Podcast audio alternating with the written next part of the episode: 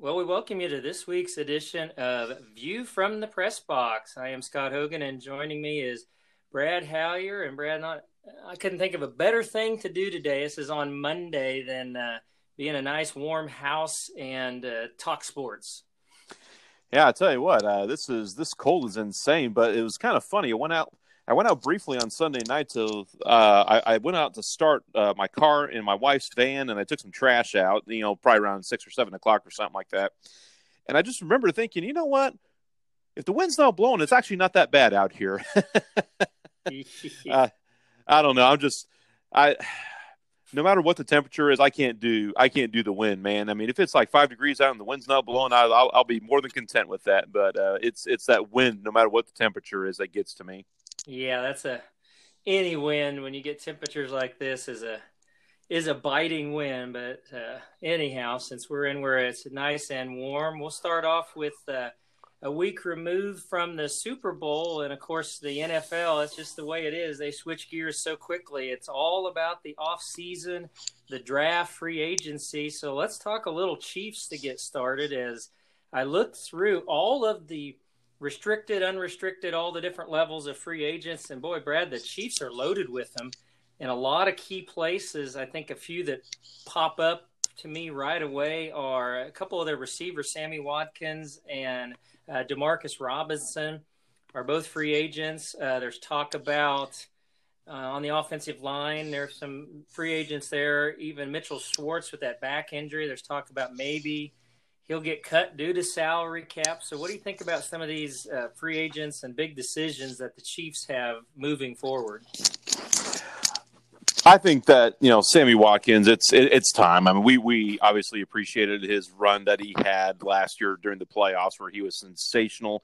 He's had some bouts of good moments. I think that Jacksonville game at the start of the twenty what the twenty nineteen season, where he had almost two hundred yards receiving you know, he's obviously a good player. Uh, it's just his injuries and I, I, don't know. He he's not worth the money essentially that that the Chiefs are paying him. Uh, Demarcus Robinson, I don't know. I I kind of like him. I like him definitely more than uh, Mecole Hardman. Uh, I think Hardman is just insanely talented, but not getting what he needs out of his talent. And I think really what the Chiefs I think what they need to do is you really got to beef up that offensive line. You have to protect your number one asset in Patrick Mahomes, and then on the other hand, they got to get some. They have to be able to get something more of a pass rush out there. So I don't know what they can do about that in free agency, but you know, in, in the salary cap era, there's always give and take, and you know, I, I would like to see more help on the on, on, on frankly on both sides of the line. Definitely. Uh, and I, didn't realize, and it made sense that the Chiefs' offensive line that started the Super Bowl, of their five starters that they were going to start training camp with, there was only one left healthy and playing when the Super Bowl came around. The other four were either, uh, you know, Duvernay Tardif, he opted out. The other three were, were injured and out. Um, so I think we, we really did have, even though we didn't want to admit it, the Chiefs wouldn't say it. They had a very depleted offensive line for that Super Bowl game, and and definitely um, whether it's re-signing some of these guys or restructuring what they can do. Uh, do you go to the draft? Um, the center position is highly talked about right there in the middle. Uh, it's going to be fascinating to see what they do uh, up front. And I, I'm I'm with you on the defense. Um, I wanted to put out a uh, missing in action for Frank Clark and Chris Jones during that Super Bowl. Because how many times did you call their name? Once? Maybe yeah, maybe once. Yeah. Um, they didn't. They didn't play well, like most of the rest of the team didn't. But um, they definitely need to, you know, like you say, protect Mahomes. Um, keep plenty of weapons. I think we all know Le'Veon Bell is going to be um, somewhere else next year. Of course, Damien Williams, he may return.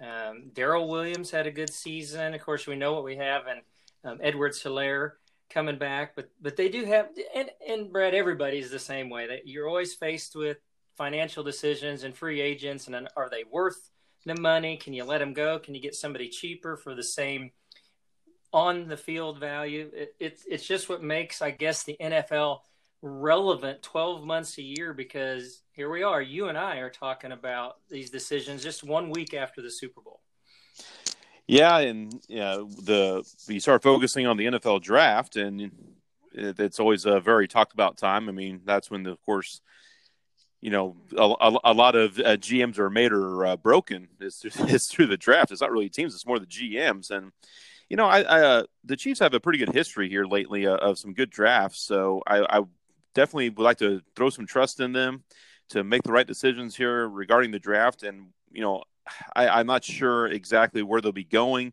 You know, Mahomes kind of had his hand in last year's number one draft pick, and I'm going to guess that maybe he's going to say, "Hey guys, maybe a little bit more protection would be good for me next year." But you know, like you said, uh, maybe they restructure some deals. Maybe they go through the free agent market. There's all kinds of ways. And from what I what I heard, this is actually going to be a pretty deep free agent market for wide receivers. So obviously, you know, you got Kelce and Hill, but honestly, Scott, who's the Chiefs' number two receiver? Like, who would you consider the Chiefs' number two receiver to be?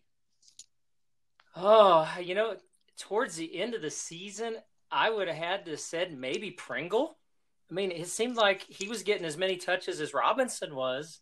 Um, maybe he's that up and coming guy. Um, he's I think he's a I think he's a restricted free agent, and I think they they, they definitely think they're going to bring him back. Um, I, to me, it's a toss up between Robinson and Pringle at that number two true receiver. We all know it's Kelce and Hill up front, but that, that's that's the guys that for me it would come down to.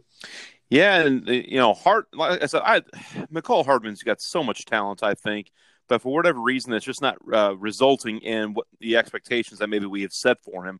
Where he's got the speed, definitely, uh, but he's just prone to so many just boneheaded mistakes out there, some bad fumbles. I mean, he's kind of become the resident dunderhead on this team that Travis Kelce used to be, where Kelce was always good for a fumble every now and then to just cause you to shake your head. But yeah, I think uh, the the Chiefs definitely need. Uh, I, I, think their most pressing needs are on, on the lines on both sides, and then I think the third need is a number two wide receiver.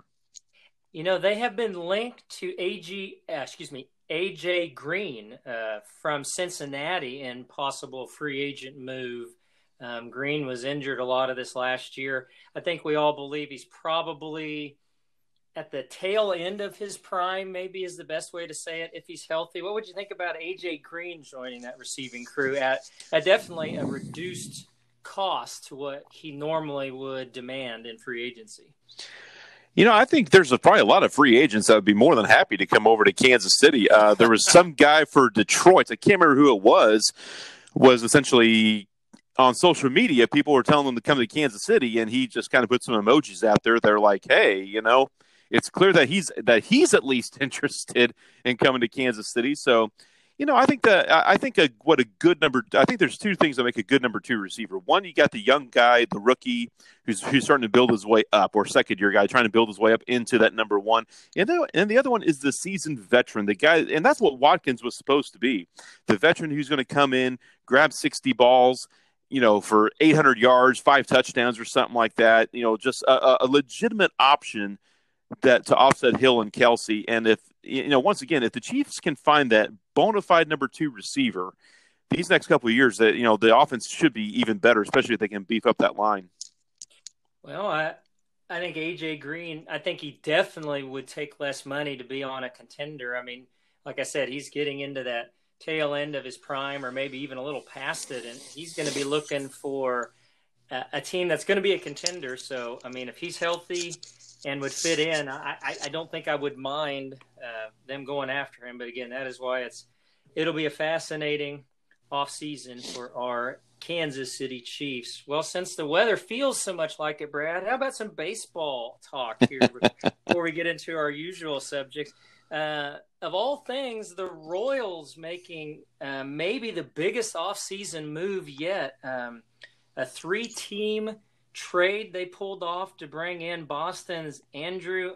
I want to get this last name right, Benintendi, in a uh, in a deal that's going to send four um, players from the Royals. There's a couple of those uh, to be named later players involved. I think they're going to the Red Sox, and I believe the Mets was the other team uh, in this whole deal. Uh, Benintendi uh, was injured most of last year when he played. He was not good, at least his numbers. Of course, you would probably relate that to he probably never was 100% healthy when he did play in the shortened season last year. Um, but it's a guy his career 162 game averages are a 273 batting average, 353 on base, and a 431 slugging with 40 doubles, four triples, and 17 home runs. Um, slotted to fit into left field in the number two spot in the batting lineup. So, what what was your first reaction? And then we'll get into whether it makes sense for the Royals right now. Well, a lot of national experts really kind of lauded the trade. I know that uh, Jeff Passan was one of them who, and there's and there's a couple others who said essentially, you know, the the Royals are are, are playing for this year right now. That they they think that the Royals could potentially be a contender to win the American League Central Division this year. And what I like about this, and I'm sorry if I say his name incorrectly, Benintendi, is from looking at his numbers. I mean, he, he's a doubles guy, and that's the doubles and triples guy are what you want in Kauffman Stadium. If you got a guy who can routinely hit 40, 45 doubles and play in Kauffman Stadium, I mean, the, the outfield is so big there that obviously – that's that's the best kind of hitter in my opinion for Kauffman Stadium is the doubles hitter, and that's a, and that seems what he is. Uh, definitely, I mean, and they even talked about, of course, it makes maybe even more sense. They're talking about deadening down the baseball. Um, however, they manufacture them. It's supposed to be a little bit deader baseball that's not supposed to travel as far this year with you know all the homers the last couple three seasons. They're trying to keep the ball maybe in play more. I think that part of it makes even more sense. Um, do you like the idea of giving up at this point uh, four players um, to get a guy that you think can uh, maybe put you over the hump here in a year or two? That was my one concern is that giving up the prospects. But on the other hand, you know, the Royals were roundly kind of, you know, beaten down when they got rid of Wil Myers you know they're they're saying they're giving up their future to try to win now. And looking back, that was a great trade. You Got James Shields, you essentially got your ace pitcher for your first pennant team. Then you got Wade Davis, your setup man, and your closer for two pennants and, and a World Series team.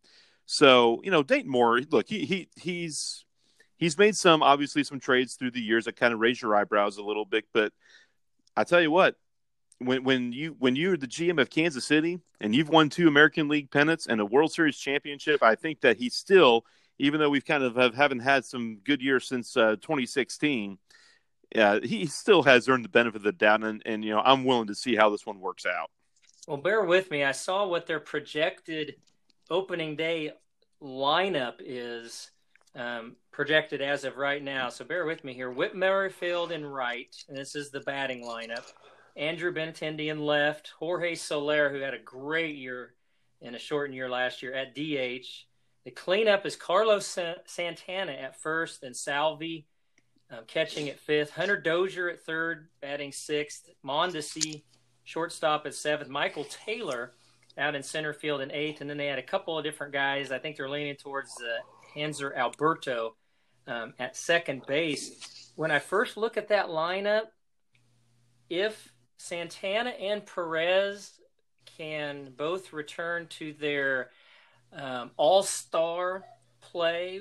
Soler had a breakout year last year. We know what Benintendi and Merrifield at the top. I tell you, the the middle of that and the first part of that lineup, to me on paper, looks awful good.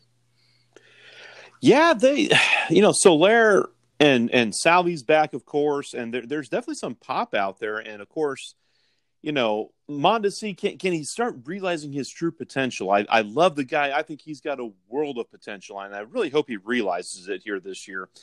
Just you know, with a market like Kansas City, you're you're always banking on the guys who are going to you know can't you know do they have a high end? Can they reach that high end, or can they come close to it? Instead of, you know, you can't have too many two thirty guys. And guys, uh, you can't miss on too many guys if you're the Royals or really any small market team. You have to hit on almost everybody that's in that lineup.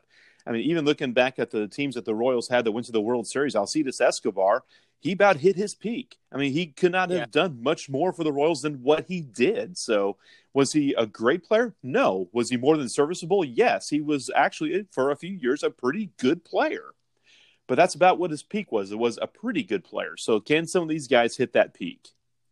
And then, of course, with every team, uh, uh, you got to talk about the, the pitching staff. Will it be good enough with what we think is going to have a little bit more pop in the offense to keep them in games and not have to win games, you know, 9, 8, 10, 8 um, every night? Can they win some 3 1, 2 1 games like that that you're always going to have, especially early in the year when it's cold? Um, I did see a couple of their minor league pitching signings here in the offseason were Wade Davis and Ervin Santana. yep. You know, we both know in their prime. Now, again, we were talking in their prime. We saw how good Wade Davis and Ervin Santana are. You know, I think the Royals are betting on, hey, can we get these guys back to where maybe we can use them, maybe even just in middle relief? Um, is somebody good enough to maybe be a closer? I mean, they, uh, Greg Holland's been re-signed. I, I saw that as well. I, I think they're trying to find that mix. Can we milk whatever – baseball we have left in these guys that we're putting in minor league deals and get some production out of them in the next couple of years. And I, I, I think that'll be interesting to see. Yeah, I think so too. And what, what I think uh, one of the big reasons that they're signing some of these guys like Davis and Holland and uh, Santana is, you know, not only are they hoping to maybe recapture, you know, 75% or 80% of the magic that they had a half decade ago, but they're also signing these guys because they've been there. They've been to the World Series. They know what it takes. And maybe some of that leadership can rub off on these young guys who, even someone like Whit Merrifield, who has not been through the rigors of a pennant race. So I think it's twofold. Yeah, they're hoping that they can recapture some of the magic, but also bring them along because they've been there and can maybe relay to these guys what it takes to, you know, battle through a pennant race. It'll be interesting. I think I saw uh, February 23rd, I believe, is their first spring training game. So that is, of course, what we got here, the 15, eight days away. And the Royals will actually be playing another major league team uh, at spring training. So it's hard to believe again when we're sitting here at minus whatever it is today. But uh, baseball is very, very close, and we'll keep an eye on the Royals moving forward. Well, finally this week, Brad, uh, a little bit more positive notes to talk about our Kansas Jayhawks. Uh, a 3 0 week for the Jayhawks started off with a really nice home win over a ranked Oklahoma State team, 78 66, and then a home and home with Iowa State. And I hate to say it, but it's a bad Iowa State team. Uh, they hammered them in Lawrence 97 64 um, one in Ames a few days later on Saturday, 64 to 50. Uh, I think what I like that just looking at box scores and seeing just very little of in-game action, they seem to win each one of these games differently. The Oklahoma State game got to the foul line 34 times and made 27. The the first Iowa State game, there were 12 to 26 from the three-point line. The second one, they got 22 more shots than Iowa State off of 15 offensive rebounds. So I think that maybe encouraged me more than anything that they won each game in a little bit different way, kind of showing maybe the full potential that they can win in multiple ways. Yeah, and you like seeing uh, Bryce Thompson back as well. Dajuan Harris is back, uh, and Jalen Wilson was in a midseason funk. He seems to have snapped out of it with some double doubles last week yeah, uh, I would say it's not a good team, but that's what Kansas. But if you're a team like Kansas, you can't slip up against an Iowa State. You have to be able to not only beat them, but let's be honest. I mean, would we have would we have been impressed if they had beaten Iowa State by six and then two? I mean, nice, but not really. They they won both those games. The the game in Ames was closer throughout, and they won by 14. Yes, but it's still a 14 point win. And if they can, if they can take care of Kansas State this week, and then they got three games to, you know, rugged games to finish up the season. Fran Fraschilla was saying on Saturday that, you know, he still thinks that Kansas, if they can continue to kind of find a late season stride, could finish. He thinks second place in the Big Twelve. And then he was also saying, you know, with everybody potentially back next year, at least the key players, you know, because everyone gets another year of eligibility. He said Bill Self's going to hit the transfer market hard for a point guard. And he said if he can find a point guard he said, "Watch out for Kansas next year." And I know we're not really talking about next year that much, but it was very. But these last three games have been encouraging, and they've got to keep building on that. They cannot slip up against Kansas State. They cannot go oh zero three against Tech, Texas, and Baylor. They have to be able to beat K State, and they probably have to win, assuming they play all three of those games. Honestly, they probably need to win two of those three. Yeah, I believe that, and like I said, that that big one with Baylor, and that's that's where you really miss. And and quite frankly, and I I can't believe I'm saying this. I'm going to miss having that packed um, field house in Manhattan.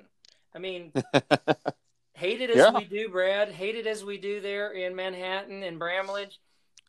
Oh, it's a great atmosphere when KU and K State play, and that place is rocking. It just, it just is. Um, and I'm going to miss that. I'm really going to miss that when Baylor uh, goes into uh, Allen Fieldhouse here, as you mentioned, that, that, that game on the horizon. Um, I really missed that, but yeah, the guy. I mean, K State. That's that's a no brainer. You got to win that one.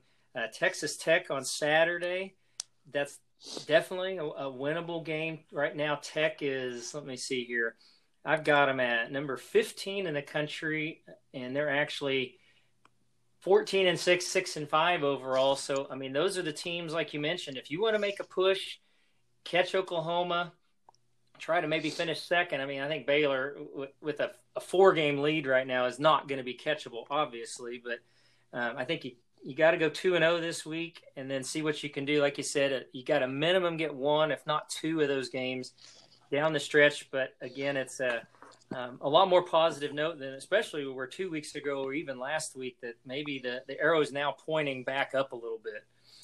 Yeah, absolutely. And, you know, David McCormack is really, he, he was a very polarizing player uh, in 2020, especially, the, especially for this season.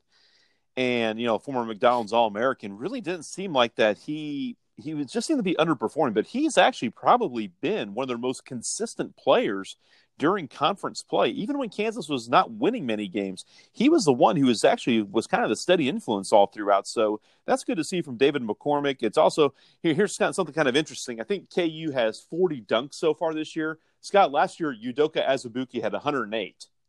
so just kind of tells you how different this team is this year. But I, I agree with you, Scott. I think the the arrow's pointed up a little bit right now, but they have to be able to keep it going.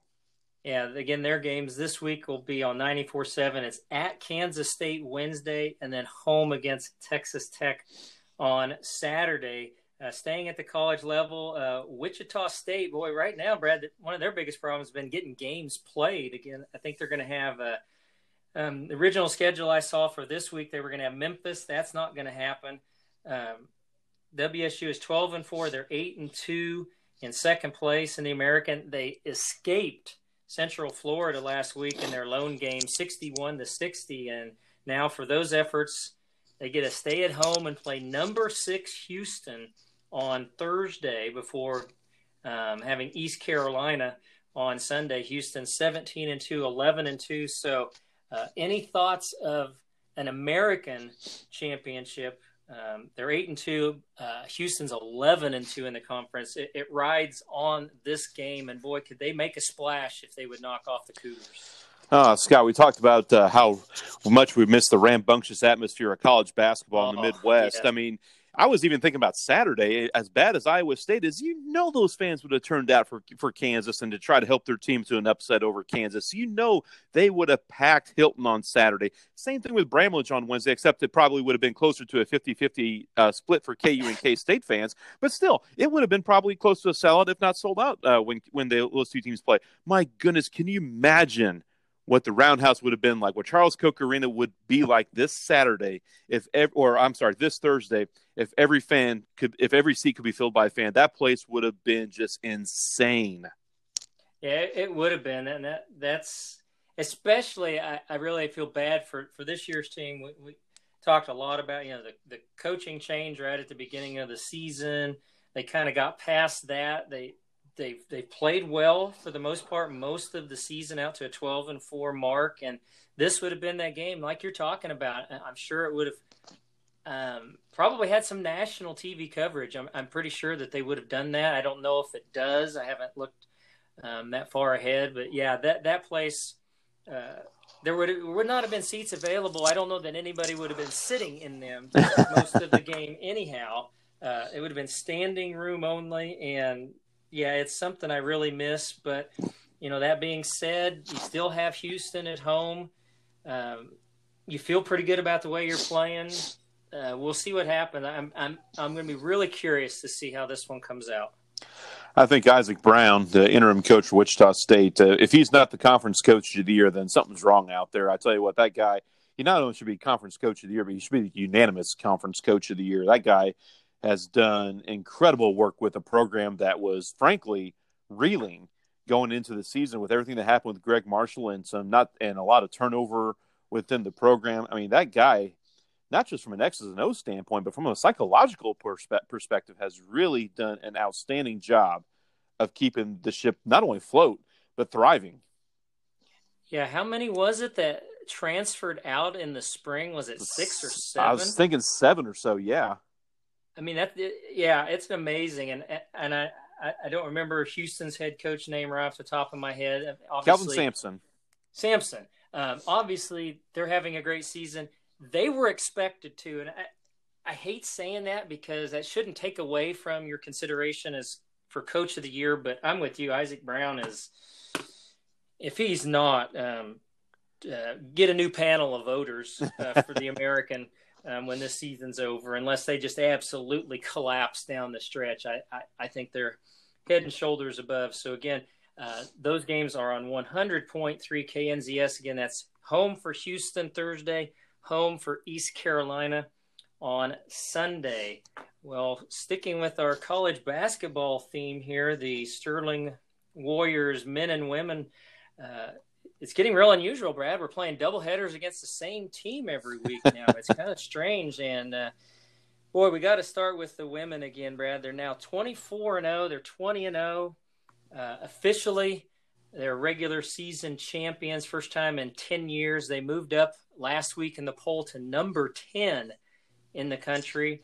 And all that they did on Wednesday night against a good McPherson team with Channel 12 in the building – they ran the Lady Dogs out of the building 105 to 83, a game which they led and had scored 54 points by halftime and led by plus 20. Uh, Bailey Banger, 23 points, 8 assists. Kyla Comley, 21 points, 6 rebounds, 4 assists. And then in an absolute trap game on Saturday against the next to last place Southwestern, um, they ended all thoughts about uh, an upset in the first quarter. It was 27 to 7 at the end of the first quarter en route to uh, uh, almost a benches clearing by Coach Bassett in the second quarter. Um, she played nearly the entire bench in the second quarter and throughout the second half en route to an 83 44 victory. And again, it was so neat. Um, if you haven't seen it, you can find it online. There was a little uh, clip on Channel 12 News Live, and then they have the um, the media, the written um, full article online at uh, you can find it on Channel 12 or KWCH, and it, it, was just really refreshing that interviews with the kids and Coach Bassett, and and for them to play like that with them there, it, it, it was really fun to watch. And like I said, they just got out, they ran the floor, shot the ball well. I think they had 29 assists in that McPherson game, just setting one another up, and it, it was just it was a masterpiece that night. Well, you talked about how they kind of emptied the bench early on Saturday. Kind of makes me wonder, Scott, if you take out Sterling's starting five, and I know it's not fair to say maybe, but if you take away their starting five and, and just use everybody else, is that still a mid uh, uh, a mid conference team? I mean, do they finish still like fourth, fifth, or sixth or something like that? I mean, it, it's clear that they would have probably beaten Southwestern probably comfortably still. And I think it's fair to wonder. Just, I think it's a pretty good indication how good this team is. That if you take away their starting five, they're probably still about, uh, you know, a fifth or sixth place team. They would be competitive with the middle of the pack. I, I don't know that I could, you know, put them up above because there's still some really good talent in the middle of the pack. Although right now, second place uh, is six games behind Sterling. It's Tabor and Bethel uh, battling it out. I think Tabor's a half game ahead in the standings there. Um, yeah, it, it is a deep team. I mean, she does a true eight man rotation. And I mean, you, every time you look up, there are girls going in and out of that lineup between the eight to just keep the pressure going, keep the pace going. I mean, uh, last couple games on the road, they have been, I've been right by their bench and every time I look up, there's a couple, three girls standing by me, ready to go into the game. It's just, it's amazing to watch. They just that eight, you don't lose a thing when you go to the bench. You don't lose offensive productivity. You don't lose defensive intensity. um, yeah, it's it's it's a deep team and a lot of fun to watch. And uh, again, this week they're going to play a sneaky tough road game at Ottawa. I know Ottawa's just 10 and 13, 10 and 11 overall. Senior day at home on Saturday against an 11 and 13, 9 and 12 Friends team. Both of these teams can play good defense. Ottawa's got a couple of burly, big post players, which can give Sterling fits at times. But again, if, if they get the pace going, uh, they can run both those teams off the floor. And I think that's where teams are struggling because they just can't keep that pace contained for four quarters. And that's what I look for them to try to do again uh, this week and try to run the table for the regular season. Scott, it seems to me that since they had that kind of uh, weird month where they hardly played between uh, December 14th and January 27th, I mean, that's what six weeks about where they only played, if this is right, two games in that stretch. Since they've gotten back into the, you know, the groove again, starting with that victory over Bethany on the 27th of uh, January, it seems like that they're getting better right now, that they are just, and that's hard to believe, but that this Sterling women's team just seems to be getting better as the season is coming to the uh, end of the regular season. And I'm not sure you can ask for more than that if you're a fan or even a coach of this team for them to just be playing as well as they are right now. And like I said, it just seems like that they're getting better all the time. They are, and you can see uh, Kyla Comley, especially the last few games, is really starting to look more for her shot. Um, she's heads and above second place, which I believe is her teammate Bailey Banger in assists, leading the conference. I mean, I think she's 40 to 50 assists ahead of second place. Um, she started hitting the threes more recently. She's been really working on that. Was not happy with her three point shooting early on. You know, this is a her sophomore junior year, the player of the year in the conference, um, and just to see her focusing on improving. Taya Wilson, um, such a defender uh, towards the top of the conference in steal. She's looking more for her shot now. So to to, to think that they're getting better offensively is really should be scary to everybody else in the conference and maybe you know come national playoffs which now is of course their focus is to finish out strong try to win the tournament get a number one seed um, and get a buy in that first round of nationals which has been of course reduced from 64 to 48 teams they get they will get to play in wichita if they wrap that up um, so there's still a lot to play for and i think that's why this team has stayed focused and is just like you said i think they are um, and it is scary to say. I think they are continuing to get better. I, would hate to try to prep against them, but uh, and and not only they do they seem to be getting better, you know, with the you know just overall playing, but mentally they just they, they seem to be just unshakable, and that's that's that's saying something right now. That you know when there there seems to be no let up for this team that they are so focused, they're determined, they know what the goal at the end goal is, and nothing right now is deterring them at all. So again, it's at Ottawa Wednesday, home for friends on Saturday. It's the same schedule for the Sterling men, who again, Brad, continue to kind of have that peak and valley season. Uh, they're now seven and 16, five and 15 overall. They they won a game at home against McPherson on Wednesday night, 71 to 70. It was one of those games. It was nip and tuck. They trailed a lot. They got it tied had the last possession. Jemiah Haynes got along the baseline, cutting up, pinned against the baseline, kind of tried to go up for a shot, kind of jumped into a guy. Ball came loose. The official blows the whistle with, I believe it was point three on the clock and calls a foul on the defender. I mean, TJ Eskelson, the head coach for McPherson, I, I really thought he was going to blow a gasket. I mean, and I don't blame him, Brett. No. I don't blow the whistle in that situation. Um, Sterling's head coach Adam Hooker says I don't. He says I, I was not expecting a whistle at all there. I guess maybe the way they lost the Avila game, things over a full season, um, there was a bad technical there that cost them a game, and maybe this one, Jemiah steps up, hits the first free throw, and wins the game by one. Maybe that all evens out. So they they got that win. They had intensity on Wednesday, and just could not bring that intensity back with them to the floor at Southwestern on Saturday. It was a competitive game, but they ended up losing by 12. Two straight games, they didn't shoot the three well at all. Um, so again, it's just kind of an an up and down season for them, and with just two games left in the regular season, Brad, it's hard to think that they can really catch fire and correct that um, heading into um, the postseason tournament. Yeah, it's hard to know exactly what to expect from this Sterling men's team, Scott. I, I, it just seems like every every box score uh, I look at throughout the season, just something is different, and maybe for the better, maybe for the worse. I mean, there just doesn't seem to be a lot of consistency game to game. And I'm looking at their the box score against McPherson. I mean, Grant Olson, my goodness, 20 rebounds, five block shots, 10 points. I mean, and it just seems like that they have players who have those kind of games every now and then because we know we know what Haynes is going to do.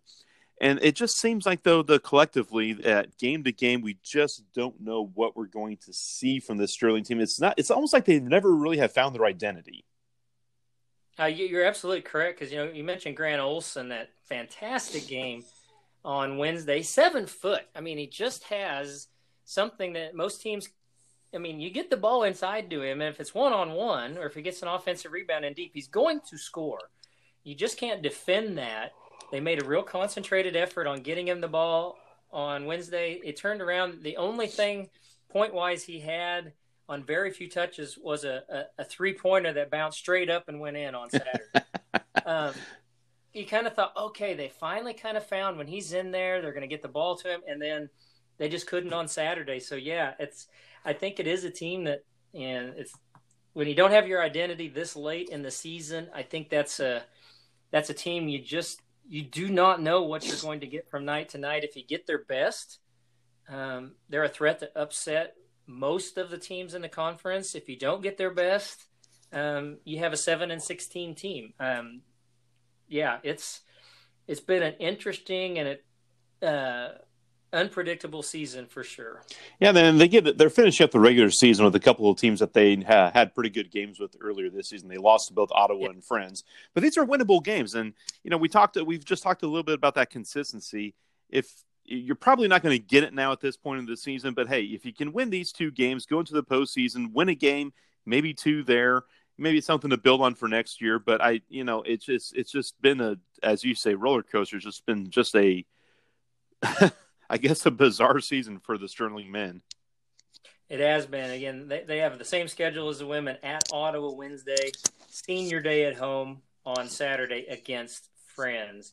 Well, as we always do this time of year, a full schedule of high school basketball for you after a couple of uh, hiccups last week in the schedule. Um, we're scheduled for double headers all week long, and let's look at a couple of the the games on Tuesday, which will have 94.7 Lyons at Nickerson, 95.9 Buhler at McPherson, Marion at Trinity on 100.3, and Kicks 106 Hesston at Halstead. You know, I've been covering Lyons all season long, Brad. They had the week last week, at, at least the boys, uh, COVIDed out on Tuesday when they were supposed to play at Smoky Valley, coming, of course, off of that magical victory over Hesston, unde- previously undefeated Hesston on the on the Friday before, so they had to wait and then play a, the number ten team in 3A Haven on Friday. And a couple of things I saw there, Brad, is they're still out two starters, and the and the word now on Dawson Stover is is really not very promising. Every time he tries to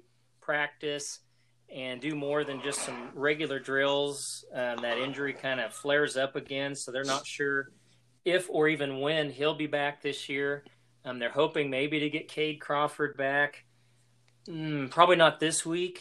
They're hoping maybe the next week. They may have a makeup game where there would be two games in the following week to maybe get him back, but they didn't have the energy. And boy, that Haven 131 zone last Friday completely threw Lyons out of sync. They could not penetrate inside that that top layer of that 131 and they ha- they did not have a two point field goal in the first half. They had five threes.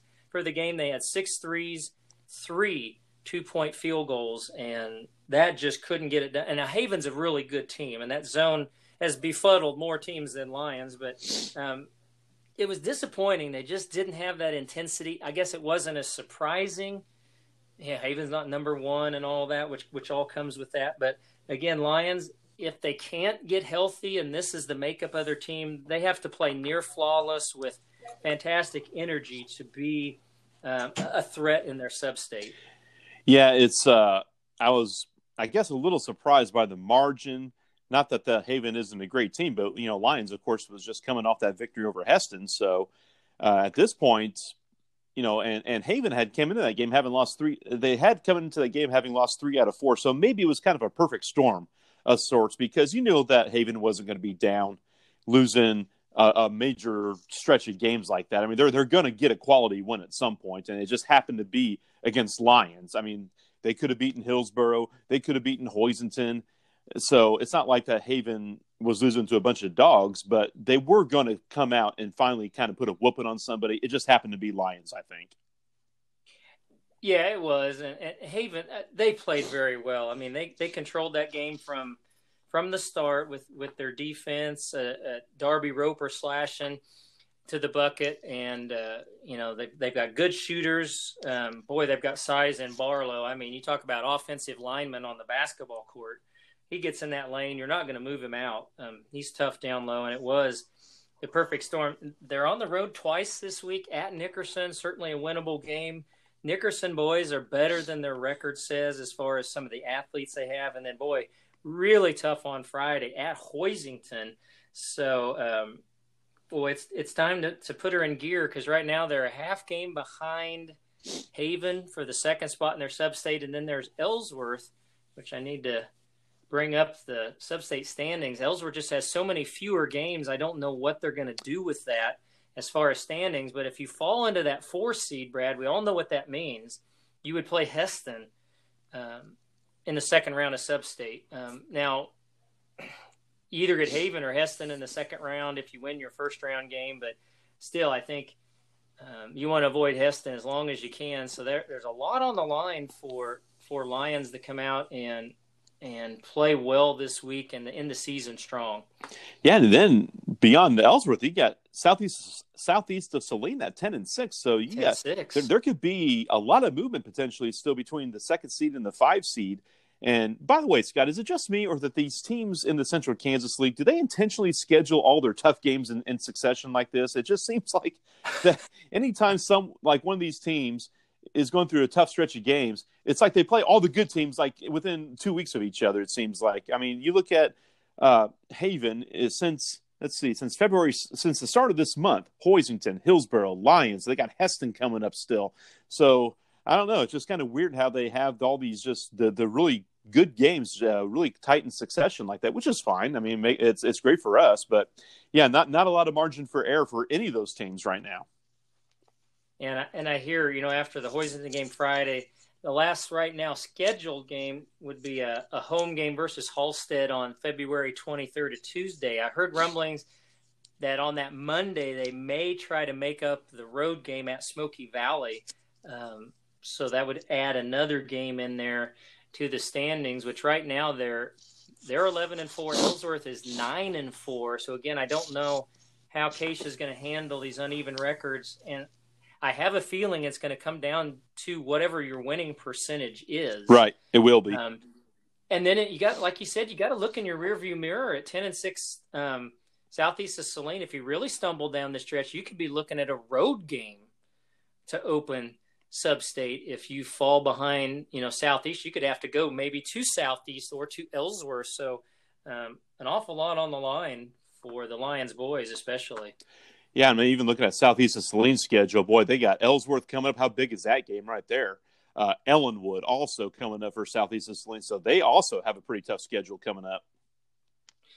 Uh, Buhler at McPherson, uh, another game there on Tuesday night is always intriguing on the boys' side. That that for years in multiple sports seems to be Buhler's kryptonite. Now Buhler boys I, they're really seeming after that stretch where they, I think they played what was it five games in seven days or something unheard of um, back there in January. They're starting to round into form. What do you think of that matchup Tuesday night over in McPherson? Well, McPherson has beaten Buhler this year. It was a little bit different in that I think that was McPherson's fifth game and it was Buhler's first game because most of Buhler uh, their December, as you would say, uh, COVIDed. I guess COVID's now a verb also, as as you as you said. so, uh, I tell you that that's a that's a big game. Not from a, a seeding perspective. Buhler's going to be the top seed at their sub-state. They they pretty much are pulled away from the field.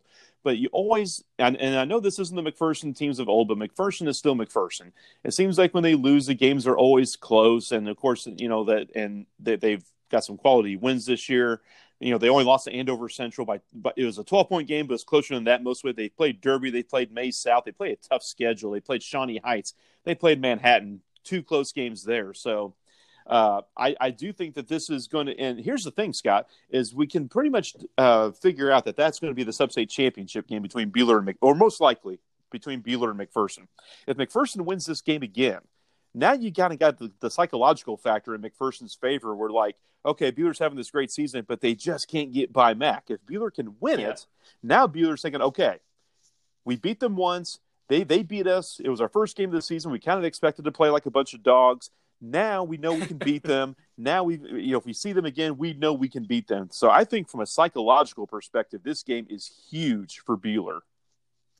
I, I completely agree with that. That Buhler needs to get that mental edge back, if not on McPherson, at least even, and put a little doubt in their mind that the rubber match could could go the Crusader way this year if they could pull that off on Tuesday.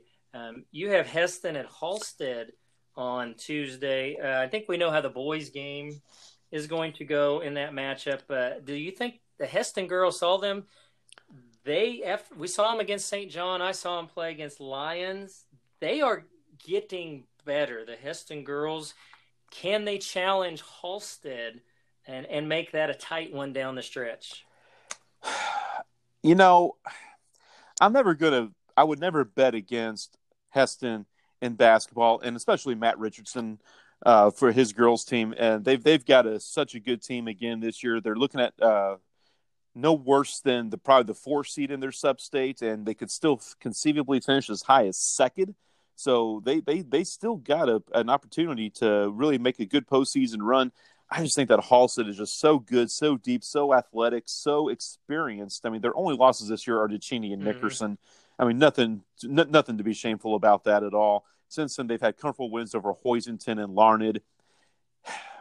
You know, Matt Richardson's such a good coach. I don't have any doubt that he can come up with something – but at the end of the day, it, it, it often comes down to athletes. And boy, Halstead is so athletic um, out there. And when you got Corinna Gerber and, and, Parker Schroeder and some great players like that, Kaylee O'Brien, Haley Lewis. I mean, it's such a good, deep team. It's going to be tough, but I never would count out a Matt Richardson team, especially a Hesston Matt Richardson team. I believe Hesston can stay in this game for two, three quarters. I just don't know that they have enough firepower to, to match scores with Halstead. I think Halstead can uh, pull away um, in the second half in this game. But again, if somehow they could pull the upset um, and then they're hosting the sub-state with Halstead in it, then there comes your mental um, edge again. If they could somehow win a road game at Halstead, that would be huge for Hesston heading towards sub-state. Um, Friday night's Ad Astra schedule. We already mentioned Lyons at Hoisington should be a great boys game. Buhler's at Augusta on 95.9. Sedgwick at Trinity on 100, 100.3. Little River at Inman on Kicks 106. Uh, we already talked about the Lyons boys. That'll be fantastic on Friday. How about Little River at Inman? Um, that's kind of an interesting game on both sides. Little River girls uh, are playing very well right now. They won the uh, midseason tournament down there in Fairfield. Uh, they play an Inman girls team that has some talent. The boys side, I, I don't know that Inman or anybody right now can stay with Little River. What do you think about both of those games in Inman on Friday?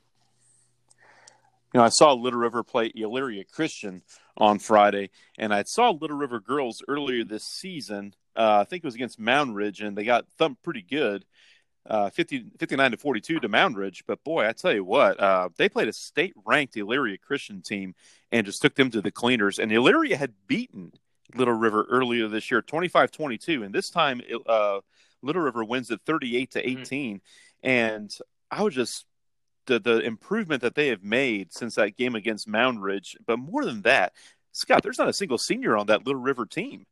And I, I, when you're got the the season that they're having, where they're the top seed in their sub-state and they're 14 and three, you don't want to speak too much about the future. But goodness, I mean, this uh, Little River girls team is going to be something else next year with so many outstanding juniors and freshmen on this squad. So, uh, I, do, do I see Inman uh, you know competing with this Little River team. I mean, maybe for for a while, but I think ultimately Little River is going to be too good. And on the boys' side, you know, they're they're they're not bad. I, I like uh, Inman's boys. Uh, they play a pretty tough schedule, so they're their schedule pro- or the record maybe not be what you would expect it to be, but that's part of uh, that they played such a tough schedule this year. And uh, I do like uh, Little River to beat them for a second time this year. They beat them over at the Burrton tournament earlier this year. I just uh, Little River just so good, so talented, so many different weapons out there. Trey Rolfs had 14 first quarter points the other night at Elyria, so it, it, this team is it, they're so much fun to watch, and I, I I do think that could be a pretty good game though.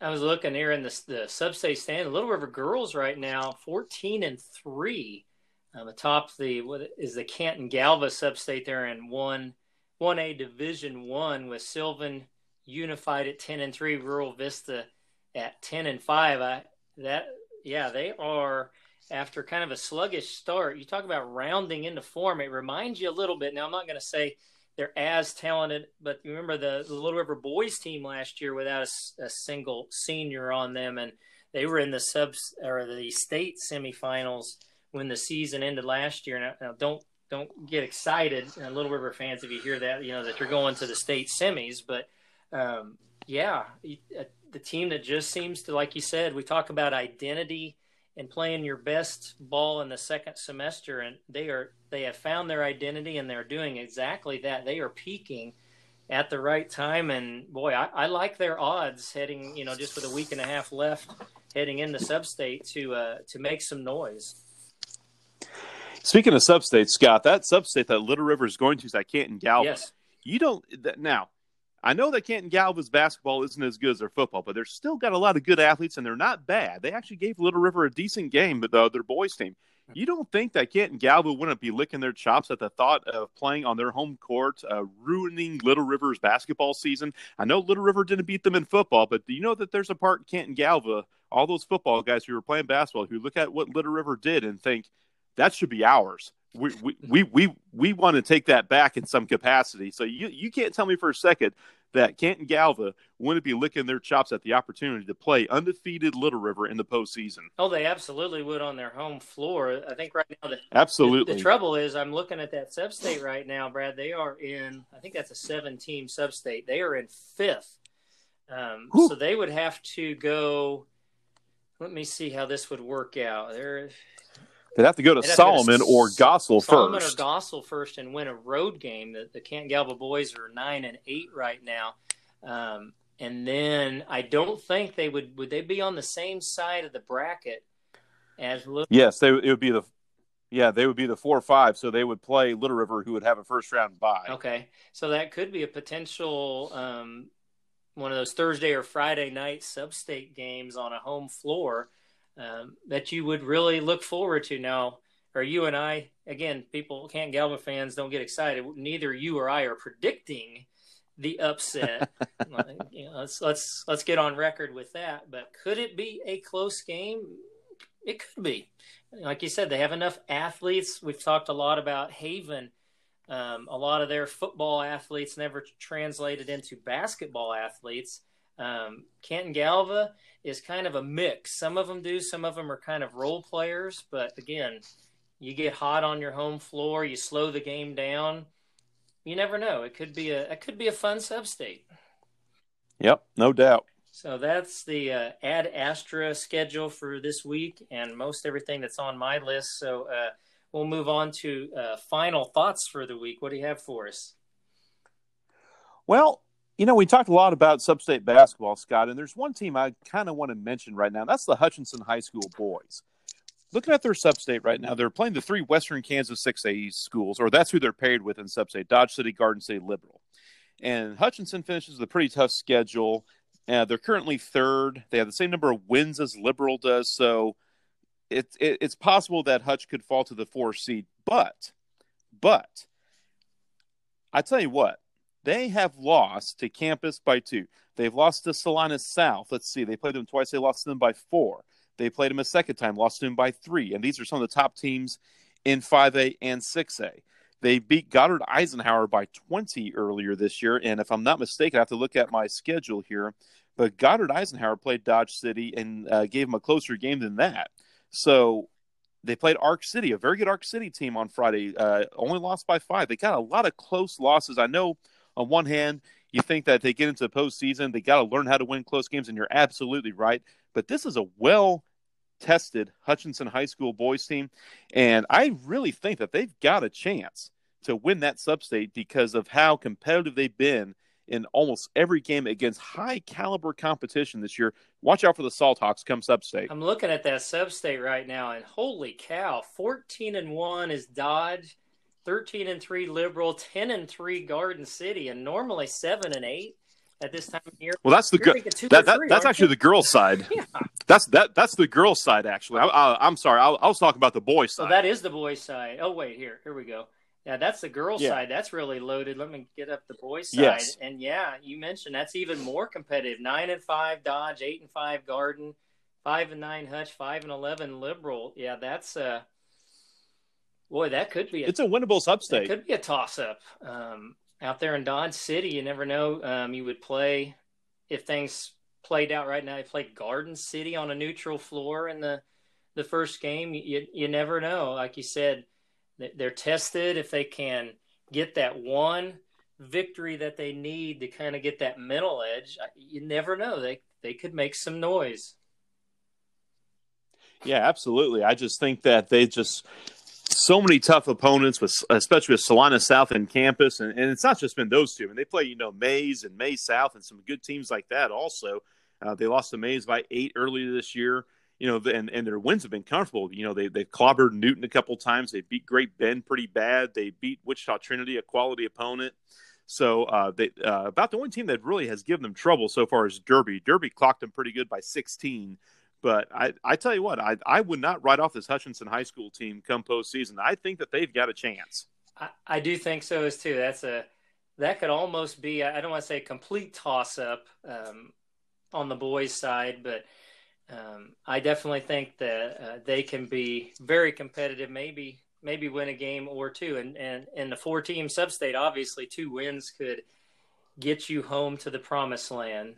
Uh, my final thoughts. I want to go back um, to what we talked about a little bit earlier. The the Sterling College Warrior women uh, winning the regular season championship. It's their first regular season championship since uh, the 2010 2011 season, and the first one for head coach Casey Bassett. And and Brad, what I wanted to say about Coach Bassett is she stepped into a situation that is what almost an impossible situation, and it doesn't matter what level we talk, if it's high school, small or major college, or even professional.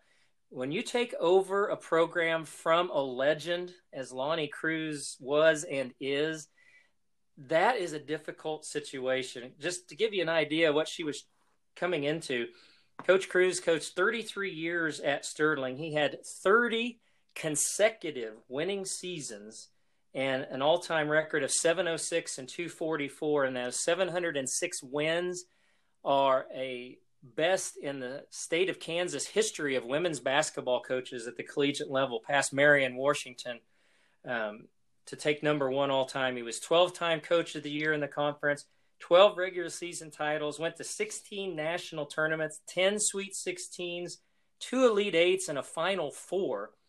Um, when he was at the helm of the Lady Warriors, and his last couple of years, the program was on a downward trend. So Coach Bassett kind of had that rebuilding mode to try to build a program kind of in her image.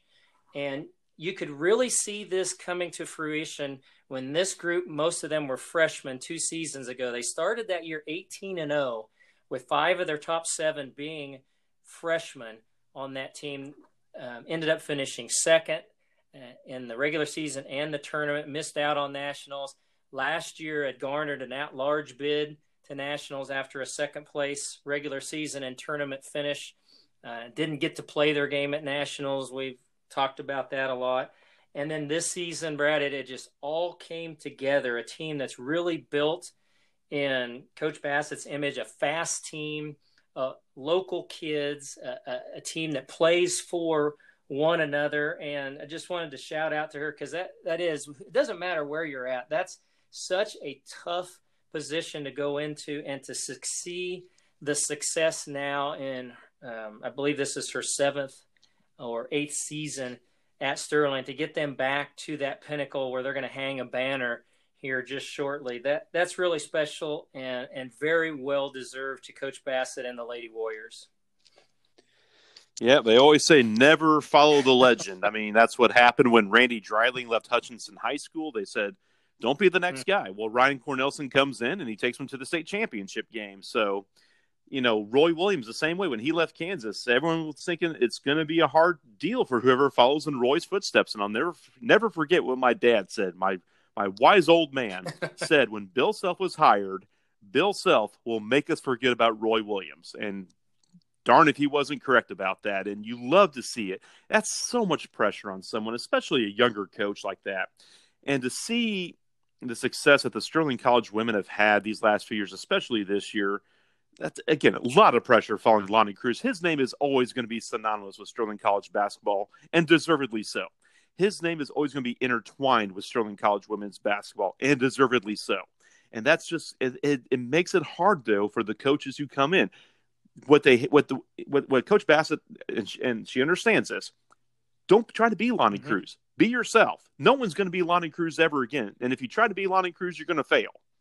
So that's what I really respect about Coach Bassett and the job that she's done. Is she's kind of made the Sterling College women's basketball team her own program and, and me having the privilege to be front and center for um, all of her games in her coaching career, head coaching career, is even more special to me now because I saw the struggles. You know, you could see the the post game interviews with the tough losses, the inexplicable ones that you know you felt like maybe your team was a little better than they performed uh, at the end of the season. You know, the, the struggles that you go through. I think that makes it um, even more special. And I'm sure it does to her and to those girls and to everybody that's been around the program a lot longer than I have to see a former player, a former assistant coach now have that success and bring back the the tradition and and all the uh, the memories that people have and to see that hey this team is going to make some new special memories and this coach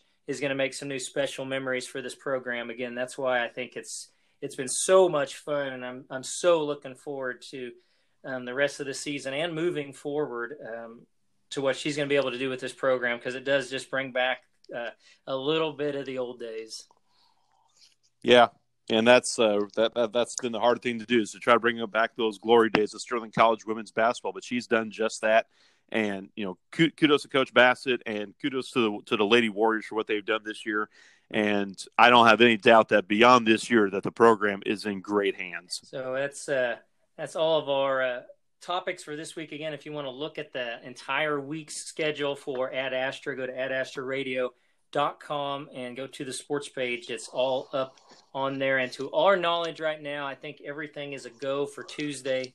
Most everything, schools and stuff, were closed here as we're recording on Monday. So hopefully no more bumps in the road as far as weather wise. So again, join us uh, next week. We'll have more. We'll be having a sneak peek ahead of what sub states are going to look like.